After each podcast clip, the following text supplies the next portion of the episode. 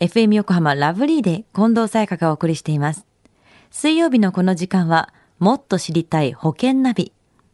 生命保険の見直しやお金の上手な使い方について、保険のプロに伺っています。保険見直し相談、保険ナビのアドバイザー、中亀照久さんです。今週もよろしくお願いします。よろしくお願いいたします。さあ、今日のもっと知りたい保険ナビ、テーマは何でしょう？はい。今日のテーマは、エンディングノートを書いてみようです。エンディングノート。はい。うん、これはどんなものなんですか？はい。エンディングノートとは、自分が死亡した時や、判断、意思疎通能力の喪失を伴う病気にかかった時に希望する内容を記するもの。うん、うん。はい。例えばですね、はい。病気になった時の延命処置を望むかどうか、うんまた自分に介護が必要になった時に希望することとか、えーまた財産や貴重品に関する情報だったりとか。はい。また葬儀の、まあ、希望ですよね、まあ、そういったいろいろなことが、まあ、一応書けますっていうようなノートなんですけども。うん、死亡した時用のノートというのは、この場合は遺言書とは違うんですか？はい。あの遺言書とはちょっと少し違うんですね。うん。エンディングノートとは、まあ、遺言書の一般的な形式にはですね、ちょっととらわれずに自由にまあ書いてことができるというようなものなんですね。うん、遺言書は決まったフォーマットとかがあったりして、そうなんですよねそれに対。して自由に書ける。はい。うん。このエンディングノートを書くようになるきっかけっていうのはどんなことが多いんでしょはい。やはり自分に万が一のことがあった時うに、はい。一番近い存在のまあ家族に迷惑をかけないように、と思った時が結構多いと思います。まあ、特にあの病気をしたりとか、あ怪我をしたりとか、と自分の身に何か起こった時っていうのが結構多いですよね。あ。うん。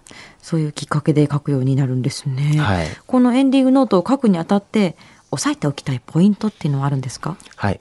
あの、やはりあの財産とか、あの、貴重品に関する項目は結構忘れていることが多いので、押さえておきたいですよね。財産。はい。うんまあ、その他にも、まあ、保険などもですね、万が一の保険なのに、万が一の時に対応先が、まあ、わからないとか、あまあそういうことが結構多いので、まあ、ご家族の方は困らないっていう点でもですね、まあ、こういったところをしっかりと、まあ、記載しておいた方がいいんではないかなというふうには思いますね。あ。残された家族のためにも記しておいてはい。あげるということなんですね。はい。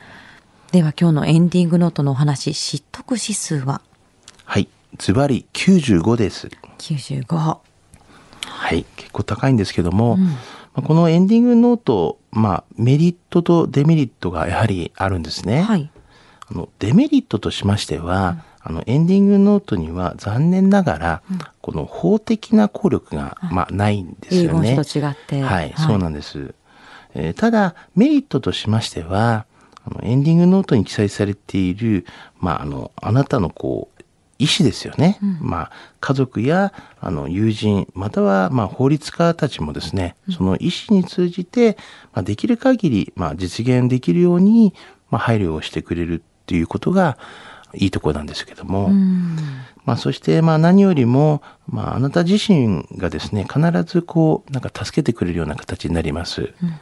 あの、エンディングノートを作成している間もですね、あの、自分の人生を振り返ることができて、またこれからも、まあ、未来と向き合っていくきっかけにもあなると思うんですよね。えーまずはあの一歩こう踏み出してですね、まあ、こういったエンディングノートを、うん記載するっていうのをしてみたらいかがでしょうかね。はい。そして今日はそのエンディングノートを5名の方にプレゼントします。中上さん、これはどんなノートなんですか？はい。あの、だいたい A4 ぐらいのサイズでございますし、だいたい20ページぐらいのもので、中にはもういろんなことが書けます。あの財産のこともそうでしょうし、まあはい保険のこともそうでしょうし、または家族に対しての思いだったりとか、あとは葬儀のことはどうだとか、はいまあいろんなことを書けるような形のノートですね。一度自分でも整理することができますしね。はいそうですねうんこのエンディングノート欲しい方、メールアドレス、lovely.fmyokohama.co.jp lovely アットマーク fmyokohama.co.jp ファックスは045-224-1019まで。